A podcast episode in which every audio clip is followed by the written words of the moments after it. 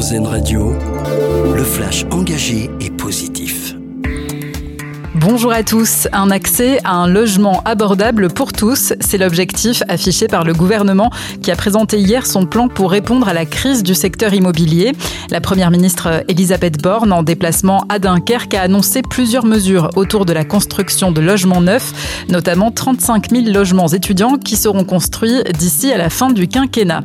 Les chefs de parti conviennent à une discussion avec Emmanuel Macron. La troisième session des rencontres de Saint-Denis a lieu aujourd'hui. Ces rencontres portent sur des questions internationales, mais aussi constitutionnelles, comme l'élargissement du champ du référendum ou encore les cas de la Corse et de la Nouvelle-Calédonie. Les pays riches pourraient avoir atteint l'an dernier leur objectif de 100 milliards de dollars d'aide pour le climat. Ce sont les chiffres provisoires de l'OCDE chargés de la comptabilité. Les principaux responsables des émissions de gaz à effet de serre se sont engagés à porter à 100 milliards de dollars par an leur aide climatique et l'objectif n'avait pas été atteint en 2021. C'est une technologie de pointe et le CHU de la Réunion est le premier hôpital de France à en bénéficier. Il s'agit d'un TEP scan, un équipement qui permet d'améliorer le dépistage et la prise en charge du cancer. Il a été inauguré hier. Cette technologie permet notamment de détecter des cellules cancéreuses impossibles à voir au scanner.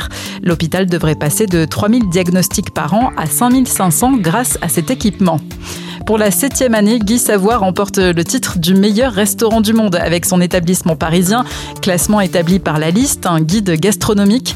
La note du restaurant atteint 99,5 sur 100, un soulagement et beaucoup de joie pour le chef qui avait perdu sa troisième étoile Michelin il y a quelques mois.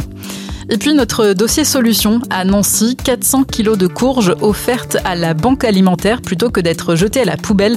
Ces courges avaient servi à décorer le jardin botanique de la ville à l'occasion d'Halloween.